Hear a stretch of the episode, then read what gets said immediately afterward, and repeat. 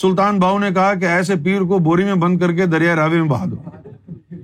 کہ اس کو بوری میں بند کر کے دریا راوی میں بہاؤ۔ میں کہا، نہیں، اس کا منہ کالا کر کے فیس ٹائم کراؤ پوری دنیا کو انسٹاگرام پر لائیو لاؤ اس کو پوری دنیا۔ نہیں؟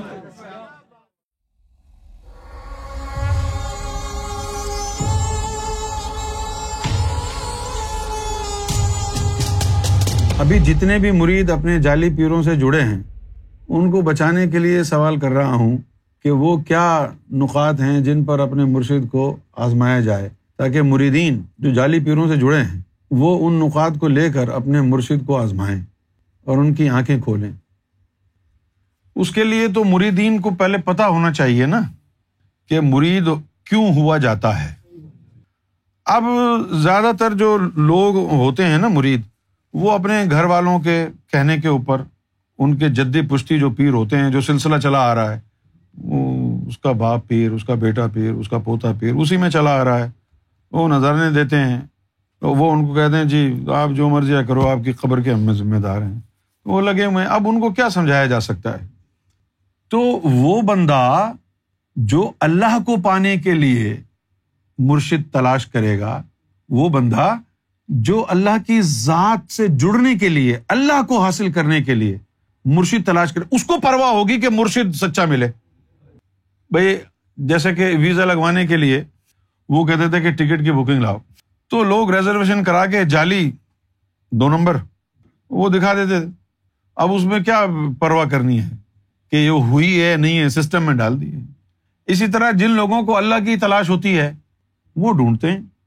تو جن کو اللہ کی تلاش ہے، اللہ کو پانا چاہتے ہیں، ان کے لیے یہ ہے کہ مرشد کامل ایسا ڈھونڈو جو تمہارے قلب کو اس میں ذات کے ذکر سے زندہ اور جاوید کر دے۔ کیونکہ محمد رسول اللہ کی حدیث ہے کہ شیخ کامل کی نشانی یہ ہے کہ وہ نفس کو مارتا ہے، قلب کو زندہ کرتا ہے۔ یہ ایک نشانی ہے۔ اور کوئی نشانی نہیں ہے، ورنہ کیا دیکھیں گے آپ اس میں؟ اس نے اللہ کا دیدار کیا ہے، نہیں کیا، آپ کو کیسے پتا چلے گا؟ اس کے دل اللہ کا ذکر کرتا ہے، نہیں کرتا ہے، آپ کو کیسے پتا چلے گا؟ آپ کو تو وہ چیز پتا چلے گی جو آپ کے ساتھ ہوگی۔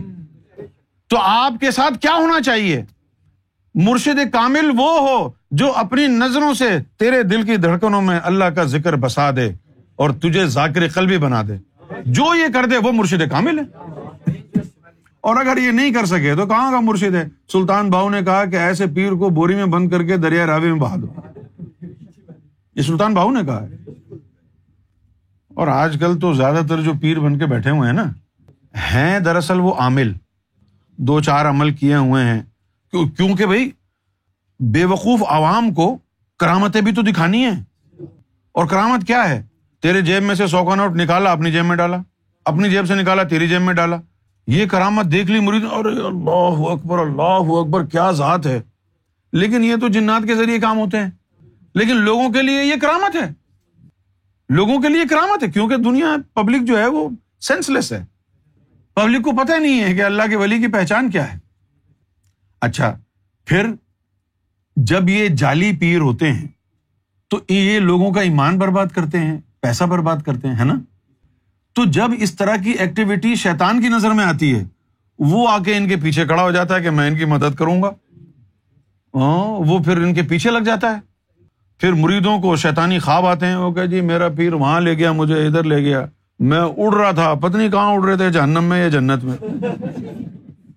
اڑتے اڑتے ہی جو ہے وہ مقام اصل پہنچ گئے۔ یہ تیر سیر، یہ نظارے، یہ کوئی اہمیت نہیں رکھتے۔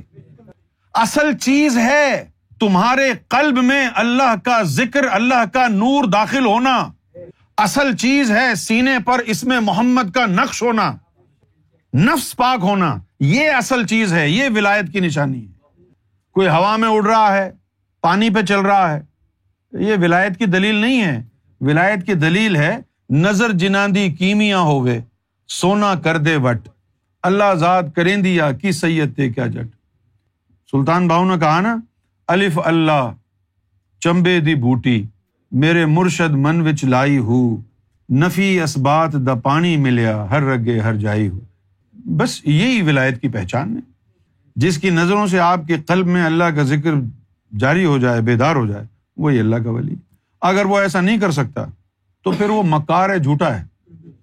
سلطان بہو نے تو کہا تھا نا کہ اس کو بوری میں بند کر کے دریا راوی میں بہاؤ۔ میں کہا، نہیں، اس کا منہ کالا کر کے فیس ٹائم کراؤ پوری دنیا کو، انسٹاگرام پر لائیو لاؤ اس کو پوری دنیا۔ نہیں؟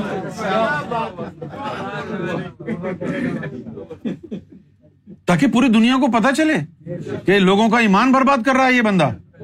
سرکار نے فرمایا کہ تو ولی نہیں ہے اور ولایت کا دعویٰ کرتا ہے اور مرید بھی کرتا ہے۔ تو تو سولہ مخلوقوں کا قاتل ہے۔ ایک بندے میں سولہ مخلوقیں ہوتی ہیں۔ اگر وہ بندہ کسی کامل مرشد سے ملا ہوتا تو اس کی یہ سولہ مخلوقیں آباد ہوتی۔ تو نے سو بندوں کو مرید کیا تو سولہ سو مخلوقوں کا قاتل ہے۔ مجھے تو یاد ہے ابھی نیپال جب میں گیا تھا، تو ایک بزرگ سے وہاں آئے، انہوں نے کہا جی میں پیر ہوں، میرے لیے دعا کریں، میرے مریدوں کے لیے دعا۔ مجھے تو غصہ آ گیا۔ میں نے بولا تم پیر بنے کیسے؟ عموماً میں ایسا کرتا نہیں ہوں۔ عموماً میں ایسا نہیں کرتا ہوں۔ جانے دو اب۔ لیکن یہ دین کا معاملہ ہے نا بھائی، کہ بھائی تم پیر کیسے بنے ہو؟ اور مجھے جو بات بہت زیادہ پریشان کیا جس نے میں نے کہا کتنا بغیرت آدمی ہے کہ مریدوں کے سامنے کھڑے ہو گئے مجھ پہ بھی کرم کرو، میرے مریدوں پہ بھی کرو. اب تو تو مریدوں کو بتا رہے تیرے پاس کچھ نہیں ہے پلے۔ لیکن پھر مجھے یہ بھی کتنا سادہ ہے بندہ کہہ رہا ہے، مجھ پر بھی کرم کرو، میرے مریدوں پر بھی کرو. مجھ پر بھی کرم کرو، میرے مریدوں کے اوپر بھی کرو۔ ابھی یہ سننے کے بعد مریدوں کے دل میں کیا عزت رہ جائے گی تیری؟ مریدوں کے دل میں کیا عزت رہ جائے گی تیری؟ جب یہ سنے گا۔